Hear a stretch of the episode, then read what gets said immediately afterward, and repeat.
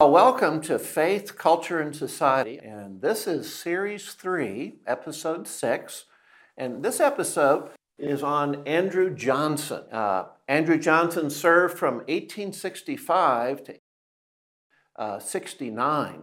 And, you know, in one of our previous studies, we looked at President Abraham Lincoln, who had been assassinated.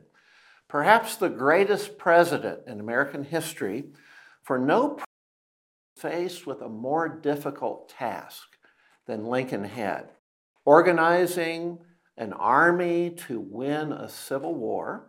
He also had to get the resources to fight the war, find good generals that would win the war, and lead the nation to conquer the southern states that had seceded. But Johnson, I think we call him battled president. One historian said of Johnson's life, none had a more modest beginning than Johnson. His family in North Carolina were dirt poor, but he could rise above his past and reach the highest pinnacle in America, only to be cast down in it with the first ever impeachment of the president. As a teen, Johnson was apprenticed to a tailor, a person who tailored clothing. He heard debate often in the tailor shop talking about politics. When he turned 18 years old, he decided to cross the mountains and go west into Tennessee, a new state. He said, quote, I have grappled with the gaunt and haggard monster called hunger. So, out of desperation, out of hunger, he went westward looking for opportunity.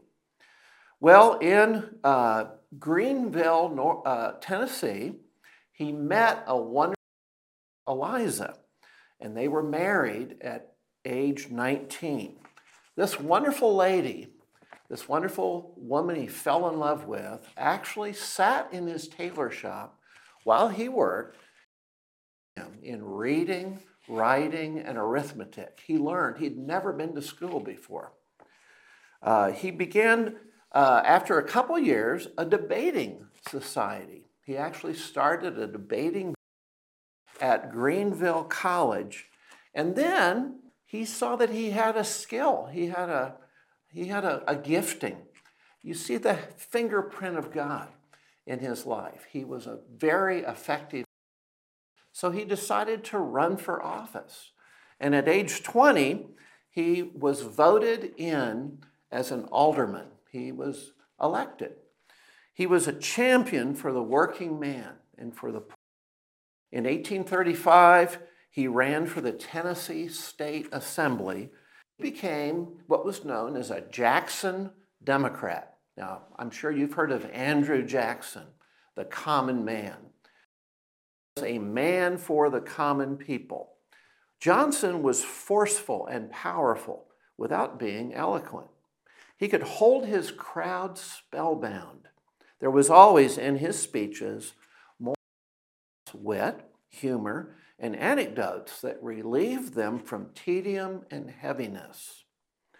Now, the speeches back then ran two to three hours, two to three hours per so he ran for Congress. He decided to run and he was elected five times. He served 10 years in Congress. While he was there, he pressed hard for the Homestead Act. This was a hard, an act really that he saw could benefit poor because a person could move onto 160 acres, live there five years, make an improvement, farm it, at the end of five years they were still there, they owned the land. That was the Homestead Act. So America had vast areas of open land. What an opportunity for someone to start over, kind of like Johnson did when he moved westward into Tennessee. He said this in 1850 as the Union began to be torn. We began to move toward the Civil War. This is what he said preservation of the Union ought to be the object which is tantamount to all other considerations. In 1850, he became governor of Tennessee. He was elected Tennessee in 1857. Now remember, the Civil War starts in 1861. So this is just four years before the war. He wanted to preserve the Union and be a determined senator for preserving the Union from a southern state. Half of the state was for the South, half was the state of the state. It was a split state. He owned slaves. Johnson owned black slaves. Uh, he wanted to preserve the Union.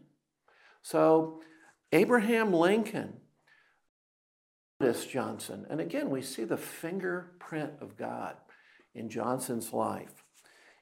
Lincoln liked the way Johnson stood up, his position for the Union. And so he appointed him governor of Tennessee.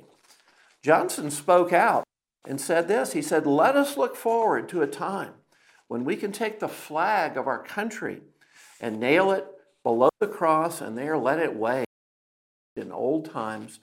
Let us gather around it and inscribe our motto liberty and union, one and inseparable, now and forever, and exclaim, Christ first, our country. First. In 1864, Lincoln was up for re election. He picked Johnson to be his running mate. Lincoln saw that the war was ending soon and there would be a victory for the Union. Southern states to be treated gently, bring them back into the Union. But Lincoln was assassinated April 1865. Johnson, who was vice president just two months, presidency. What a job.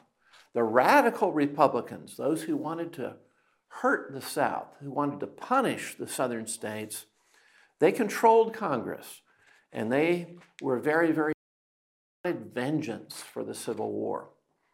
The conflict came in Congress when a bill called the Tenure of Office Act was passed. Johnson vetoed the bill. The bill, he said, no way. What did the bill do? The bill actually said that for Johnson, he had to get approval of Congress to change his cabinet, those advisors in his cabinet. No president required to do that. So Johnson said no. And they decided to pass it over his veto. And then he dismissed one of his cabinet members. He said a president can do that. And violated the law, and they impeached him. They took him to trial. A trial came up in the Senate, and Johnson won by only one vote. He was not removed from office, not convicted of impeachment. I think God raised a humble tailor to the highest office, and he used a crusty, resilient, determined man to for the Union and for the Constitution. You know, Johnson saved the office of the presidency. He kept the president from being dominated by the Congress. And today we benefit. The lesson from Johnson that we see the Constitution must be preserved. Thanks for joining me. It's good to be with you today with faith, culture, and society.